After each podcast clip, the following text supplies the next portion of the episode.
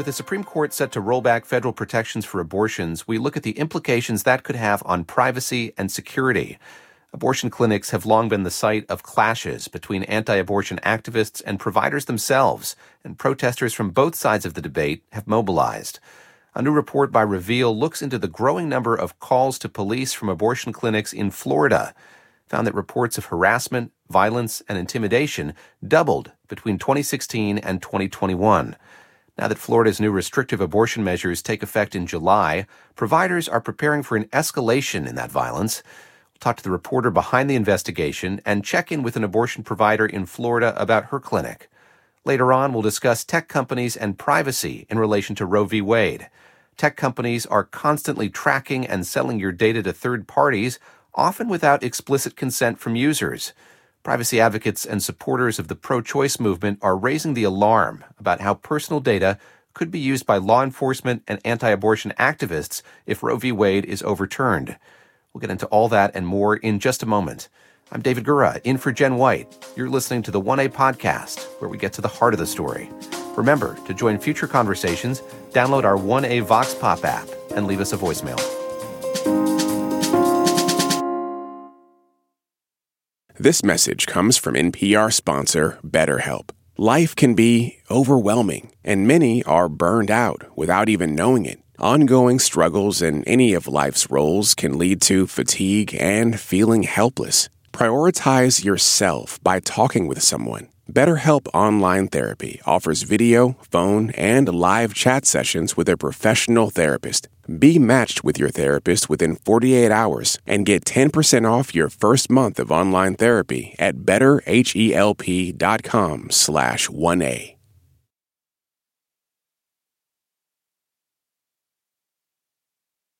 With the Supreme Court poised to roll back federal protections for abortions, protesters have mobilized across the country at state capitals, city halls, and even at the homes of Supreme Court justices.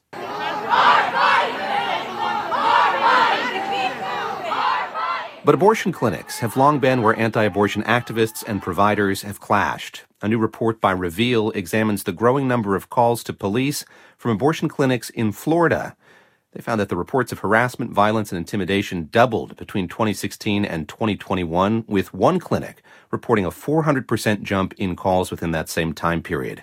Florida is an important state for reproductive care. There are 55 abortion clinics in that state, which is more than seven other southeastern states combined. But as Florida prepares to pass new restrictive abortion measures in July, providers there are preparing for an escalation in protests and violence outside their clinics. Joining us today from Tampa, Florida to discuss the findings of that report is Laura Morel. She's a reporter at Reveal. Laura, thanks very much for being here. Hi, David. Thanks for having me. Also with us is Mary Ziegler. She's a professor at the UC Davis School of Law and the author of the book Abortion and the Law in America, Roe versus Wade to the Present. And I should say she was until recently a Florida resident, a professor at Florida State College of Law. Mary, welcome back and congrats on the new gig. Thanks for having me. Laura, let me start with you uh, asking why you decided to zero in on Florida for this investigation into harassment at abortion clinics. What is it about that state that drew you to it? Well, Florida has a special place in the history of the abortion rights movement. Um, in 1980, voters here made it one of the few states to enshrine an express right to privacy in its constitution. Um, and this privacy clause applies to abortion rights in the state. Um, the state uh, has 55 abortion clinics, more than seven other southeastern states combined, and it's an important receiving state for out of state patients, especially from the South. Um, in the past five years, more than 16,000 patients have traveled here for abortion care. And it's because abortion care is so widely accessible here, at least up to this point, um, that remains a frustration for the anti abortion movement. Um, we know that many protesters and anti abortion groups from, out of state have come to Florida in recent years um, to protest outside of clinics. Um, most recently, actually, in January, dozens of protesters blockaded the entrance of a Planned Parenthood in Fort Myers. Several people were arrested, and they came from states like Michigan, Tennessee, and Arkansas. Laura Morel, let me ask you about the, the build that we've seen so far. So before we look ahead to the future, let me just ask you about what you, you saw as you looked at these data from 2016 to, to 2021. I'm curious why harassment increased during that period. Someone at the center of your piece is Trudy Perez Poveda with a, a local group, Family for Life, that's kind of tied to the Thomas More Society. How much is is that organization what led to this uptick in, in harassment that, that these clinics have seen? Well, what I'm hearing on the grounds from abortion providers and abortion rights groups is that the anti abortion movement um, feels emboldened because there have been so many abortion restrictions that have been passing across the country um, and more recently in Florida. And now, as we await the Dobbs decision this summer. And so they're feeling encouraged. Um, and so they feel motivated to uh, target abortion clinics. Um, in Florida, uh, for instance, you mentioned um, Trudy Perez Poveda and the Thomas More Society. The Thomas More Society is one of the leading anti abortion law firms in this country, um, and they've been backing local groups across the country um, who have been targeting abortion clinics, including in Florida. There's one clinic in particular in Jacksonville where an anti abortion group, um, about more than a year ago now, was able to lease property right next door, which gives them direct access to patients and clinic staff that are walking into this clinic. And tensions are rising there, as well as in other clinics across the state. It's a, it's a really astonishing thing. I'd love for you to talk a bit more about that, just this group's decision to, to lease this facility. The, the, the clinic is down a road that has restricted access. Um, through through her wherewithal, I suppose, uh, Trudy Perez Poveda has found this property, put the organization there. Just explain sort of how that's changed the calculus for her group and how it's changed the dynamic between that clinic and these protesters? Yeah, sure. So, um, Trudy Perez Poveda's group is Family for Life. Uh, they've been active in Jacksonville for, for many years. And before they were able to get this lease agreement, um, they could only protest on the public sidewalk. The public sidewalk is about a block away from the front door of this clinic in Jacksonville called A Woman's Choice. Um, but in November of 2020, um, Trudy was uh, able to look at public uh, records, property records online, and realized that there was an easement um, in this office park that allowed access for tenants on this road that's right in front of the clinic. Um, and then property became available uh, for lease right next door to the clinic, and the group pounced on uh, obtaining this lease agreement. And for $1,000 a month. Um, they rent a room and a bathroom, and it gives them complete access to this easement that's right in front of the clinic. Um, they can get within just a few inches of the clinic's property line. Um, and tensions have really been growing here. Um, there have been a number of police calls of the of Trudy's group calling the police on the clinic, um, and we know that one patient from Georgia uh, who was being yelled at by Trudy and other protesters who were taking photos of cars outside of the clinic. The young woman was arrested after after she pushed Trudy, mm. um, and she's now facing a felony battery charge. Here's a message we got from Lisa in Florida.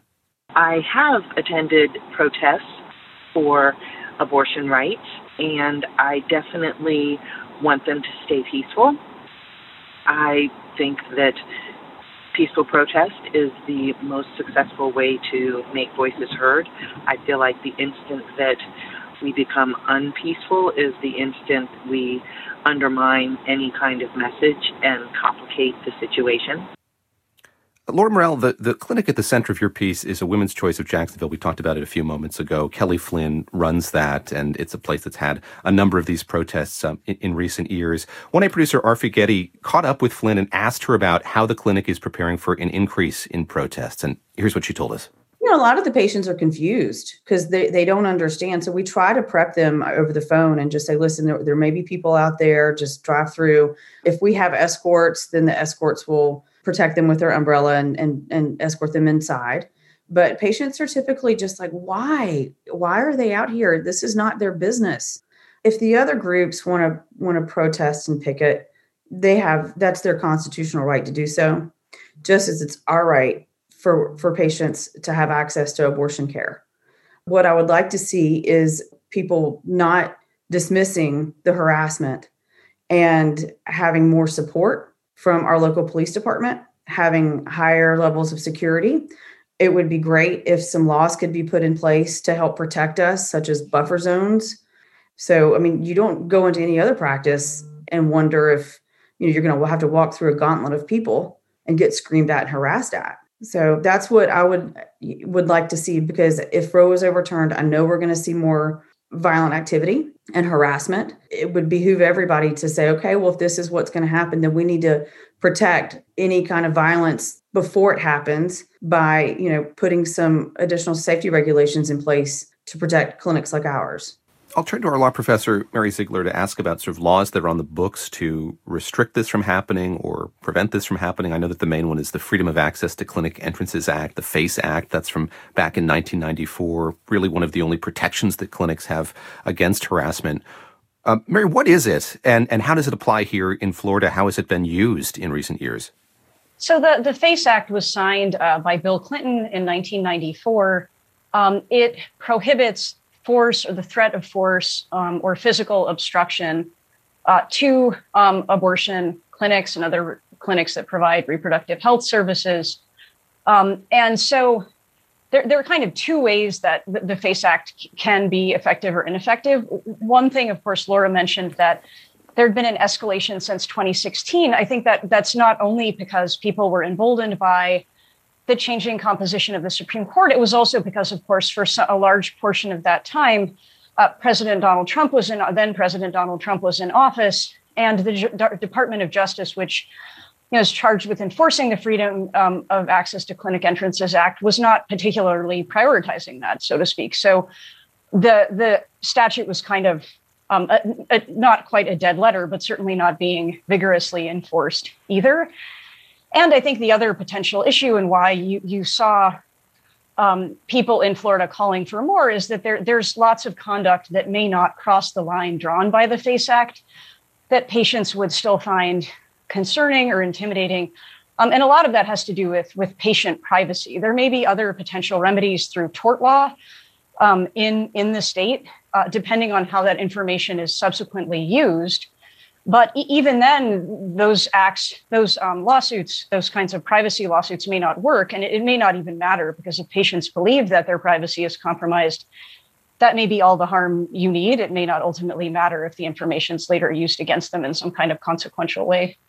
Laura Morel, this is a, the, the other sort of investigative keystone to, to the piece that you reported, sort of centering on FACE Act cases, and, and you and your colleagues at Reveal obtained a, a list of every FACE case that's been filed by the Justice Department since back in, in 1994 when this was when this was signed into law. You you got that through a FOIA request, I, I gather.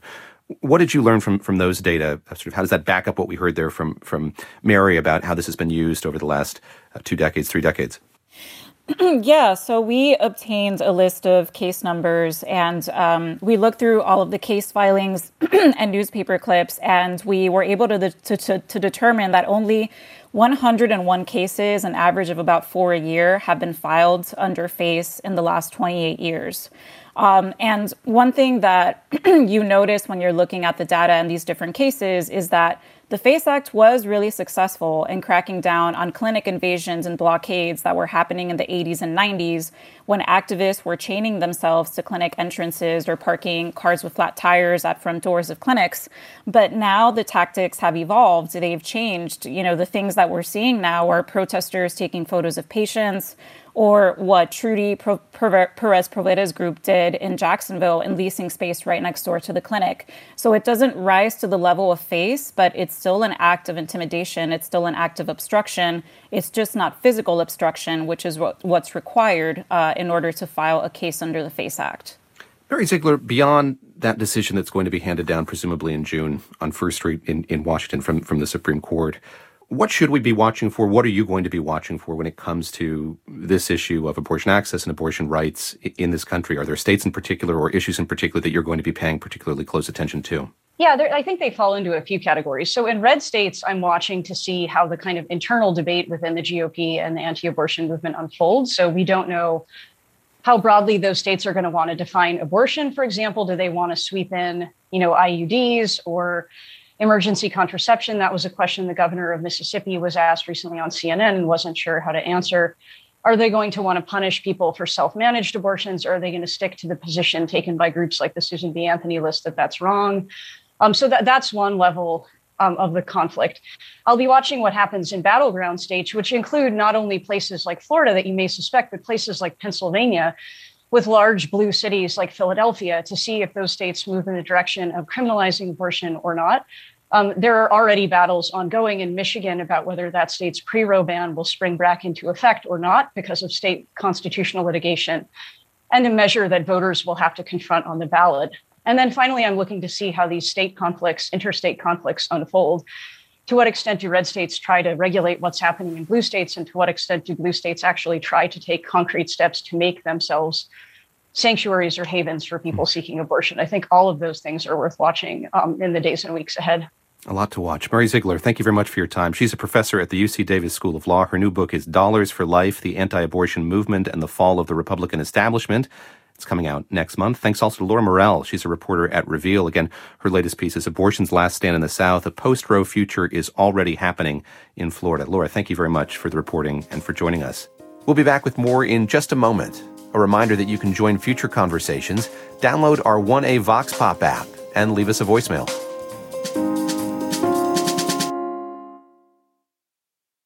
Think about the last time you saw an ad on Facebook for sneakers after walking past a shoe store in a mall, or you got an email coupon for cough medicine after searching cold symptoms on Google.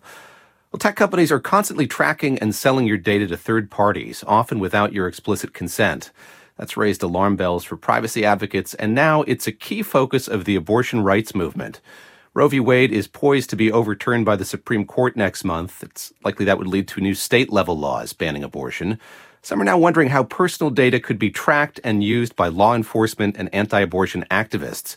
As part of our series Extremely Online, where we explore the ways the internet intersects with our daily lives, we're discussing abortion and digital privacy. And we're joined today by Alejandra Caraballo. She's a clinical instructor in cyber law clinic at Harvard Law School. Alejandra, thank you very much for being here. Thanks for having me. And Johana Bhuiyan is with us as well, senior tech reporter at The Guardian US. Thanks so much for being here as well. Thanks for having me. Alejandra, let me start with you. You've, you've written a piece for Wired called Tech Companies Are Not Ready for a Post Roe Era. Um, and I wonder if you could start just by describing sort of the, the position that they're in right now, they, the companies, and we as users of their technologies as we look at what could be this seismic shift in just a few weeks' time. So basically, most of these tech companies have the entire digital revolution has, has come of age in a time where Roe was uh, um, in effect, where abortion was legal um, and pr- a protected constitutional right. And so they haven't really had to think through how their services and how they collect data uh, could be used to criminalize abortion, um, particularly in very restrictive states um, in a post Roe world. Um, and so they're going to find themselves in a maelstrom of political, policy, and technological challenges um, in a post Roe world where they have to navigate issues where prosecutors may be seeking data on people who travel out of state for abortion care. Um, they may be seeking uh, payment data from payment apps such as Venmo and PayPal of who's donating to abortion funds. Um, additionally, there's going to be the implications on tech companies of um, their own employees who want to leave the state either to be relocated or to seek abortion care in another state where abortion mm. is legal. And so these are, are, significant hurdles and challenges that these companies are going to have to face. Jordan, let me ask you a little bit more about that. And so when we talk about the, the kind of data that abortion rights advocates are worried about, go a little deeper here. Tell me a bit, bit more of, sort of what they're worried about in specific. Sure. I mean, you know, right now, almost every app and service that we use collects some level of personal user data. And even before the conversation of Roe v. Wade, um, companies like Google, the major tech companies, as well as smaller companies, have increasingly become the target of law enforcement requests because they store these mass databases of data, often for ever. You know, there's not re- federal regulation that limits the amount of time that they can store that data. So um, law enforcement agencies and government agencies have um, sought everything from um, you know just subscription or subscriber user data, which means you know how long you've held an account, um, how often you're using it, to things that are a lot more granular, like your location data. There is a current warrant um, that law enforcement are increasingly using right now called a geofence warrant which is very, very broad. All it is is that they're saying, um, you know, often to Google because they have they, they have their own phones. Um, we suspect a crime occurred in this particular place at this particular time. Can you give me all of the devices um, and the, the, information for all of the devices that were in that area at that time?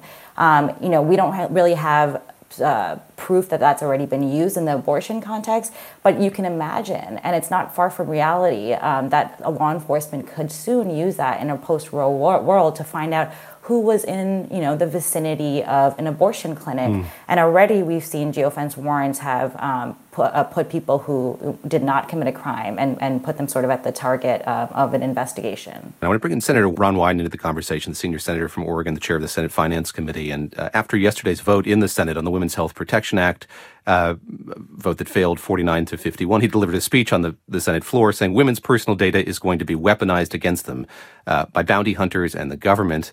Uh, Senator Wyden, thank you very much for being here. And I'd, I'd, love just to get your reaction to what you've heard here about the concerns uh, that many abortion rights advocates have expressed here. How much does it concern you, and, and what position is the Senate in to do anything about it? I think it's an enormous concern. I was listening to the previous speaker who really laid out our, our concerns with respect to these, this whole question of invasion of uh, privacy. I mean, she was really spelling out the horrendous concept of what would amount to uterus surveillance. And I have been sounding the alarm for years that location data leached from phone apps, for example, is ripe for abuse. And in a world where these uh, extremists make abortion illegal, that goes from a problem to a five alarm uh, crisis. And there is much that the Congress should do. Uh, what's essential is to pass a consumer privacy law to restrict how Americans' private data is collected, used, and shared.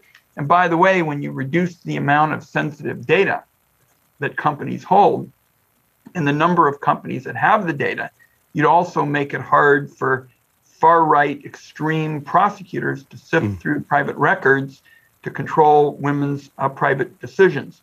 I also have a bipartisan bill called the Fourth Amendment is Not for Sale Act. It says the government can't buy information from data brokers to avoid getting a warrant. Passing our bill would make it harder for uh, far right states to buy up big databases of information without warrants and then hunt down anybody seeking an abortion. Third, and I'm the author of this, the Congress needs to protect Section 230, which preempts state laws when it comes to online speech. Without 230, it is very likely that websites and social media companies would be deluged with lawsuits, again, from far right states, and would be forced to take down information about how to obtain an abortion, even in states where it's legal. Senator, I'd love to get your assessment of the power that the tech industry has on Capitol Hill, uh, the degree to which you see that lobbying might day to day, and how big a role that's played in forestalling the kinds of proposals that you're making? My my my view is that the companies now are really going to have to make a decision. Are they going to support these efforts that are clearly going to help the consumer, or are they just going to continue in many instances just business as usual for a short-term buck? I hope that we are starting to see, particularly as we look to regulate data brokers. I mean, these data brokers have been in a kind of universe where there is essentially no accountability, mm. no rules, and if somebody shows up with a credit card, you know, they basically give out give out your data. So the companies really have some choices to make now. I think their uh, customers are going to insist on some of the core consumer protections, you know, we're talking about, and if not, they're going to take their business to the people who are going to step up and meet the challenge of the time. Senator Wyden, before I let you go, let me ask you one question about that vote uh, yesterday. Uh, Women's Health Protection Act, 49 to 51. It didn't pass. Uh, Senator Joe Manchin, your colleague from West Virginia, did not vote in favor of it. I wonder if you've had a chance to speak with him about his objections to the legislation uh, as written. I know that your leader, uh, Chuck Schumer, the Senate Majority Leader, was adamant that the vote take place because it showed Americans where everyone stands. What have you said to Senator Manchin? What would you like to hear from Senator Manchin about a path forward here? I think a lot of Americans are sort of wondering about the position of of the Congress overall uh, as uh, the focus shifts to what's happening just a few blocks away in the Supreme Court in the coming weeks.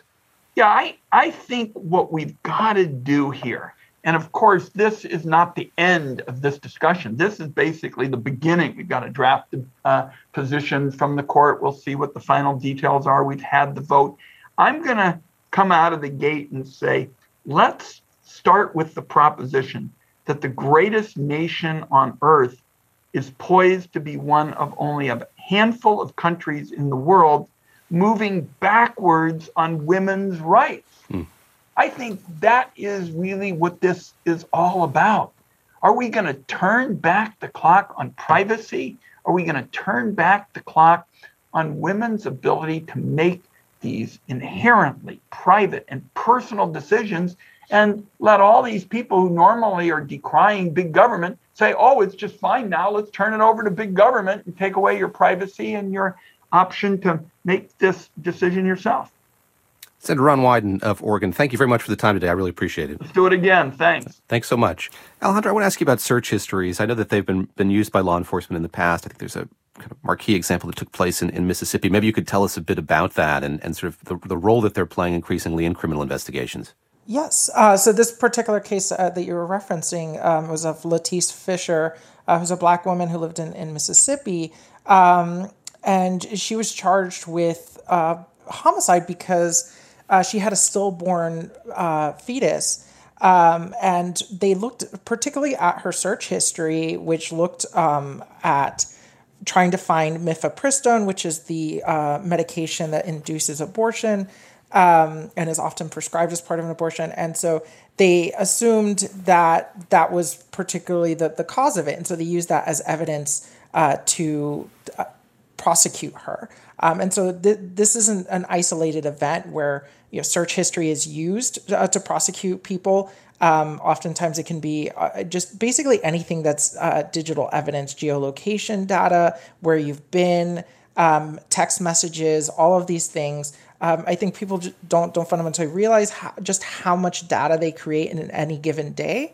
Um, and all of that can be turned, even innocuous things can can be turned against you. Um, there's one particular case where where someone's uh, flashlight app data was used in in uh, as evidence um, in a murder uh, case, um, and so all this is just an incredible amount of surveillance. Um, and one of the things I, I just want to add is that you know so much of this prosecution has already been occurring. Um, hmm. there, there's already been cases of women being charged with um, homicide for self-inducing abortion or allegedly self-inducing abortions. Um, we had the case just a, a, few weeks ago of Lizelle Herrera in Texas. Um, the charges were dropped due to, to public pressure. Um, but you know, we, this will be increasingly common. This is while Roe is still in effect. Um, in a post-Roe world, these kinds of, of prosecutions could become almost a daily occurrence. John, on the issue of, of telemedicine abortion, um, I'd love to ask you a question about abortion pills. And uh, my colleague Chris Remington, a producer on the show, spoke with uh, Elisa Wells, co-director of the nonprofit Plan C. They provide research and resources for those seeking medical abortions. Uh, they talked about the surge in demand. Let's hear what she had to say. Well, our biggest concern is for the person who is is managing the abortion that they not be criminalized. When you talk about these trigger laws and things, most of the laws in the United States pertain to the provider of the service so what does that mean when it's the person themselves that's providing the service? And it's unclear. Um, there are very few states that actually that currently regulate self-managed abortion. So, Johana, how does how does this part uh, of, of, what we're talking about stand to change? Uh, sort of, as I said, telemedicine abortion stand to change uh, if if Roe is in fact overturned in, in a couple of weeks. Yeah, I mean, like like um, Alejandra was saying, I mean, it the internet has made it very easy to access um, self-managed abortions and uh, the abortion pill, which is um, uh, primarily prescribed in these situations. But it also leaves a very, very clear digital footprint. So it'd be very easy to track through, um, you know, individualized subpoenas um, seeking search data um, or what what's called keyword search warrants, um, which is also it's sort of a broad warrant similar to geofence warrants um, that seeks all of the devices that search for particular terms. So again, we don't have proof that this has happened yet, um, but in a post-Roe world, you can imagine um, law enforcement agencies in states where there are trigger laws uh, seeking the information of all devices that search for this particular pill, um, and so you know for yeah, I mean, the, the main thing that experts had said to me in my reporting and, and, and, uh, and how users and, and people, individuals could protect themselves is to, um, when they're searching for these, these uh, self-managed uh, options, to use browsers that don't capture any of their search history, um, you know, Tor browsers, for instance.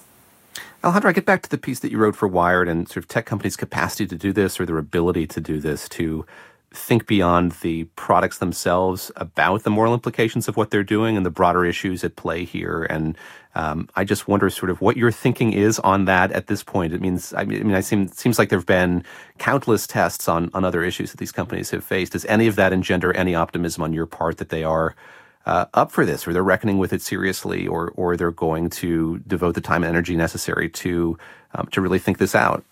Uh, I think I'm, I'm fairly pessimistic on this. Um, looking at tech companies thinking that they're actually going to take a more affirmative approach on this. I think, particularly when you look to an analogous situation with um, uh, either hate speech and content moderation on Facebook, on Twitter, and all of these other social media companies, you know, they've been very, very slow or hesitant uh, to enact any kind of meaningful uh, controls on their algorithms that that uh, result in algorithmic al- amplification of hate speech and very um, negative content like misinformation, mm-hmm. and because it's a direct threat to their profitability. And it's this it's this is even more direct than their algorithms and engagement. This is specifically dealing with the data that can be used for targeted advertising. And so when when something is that directly tied to their profitability, they only have one duty as a publicly traded corporation, which mm-hmm. is to increase shareholder value. Right. And when that conflicts with um, any other uh, concerns, especially around privacy, the the increasing profitability is going to be the sole factor.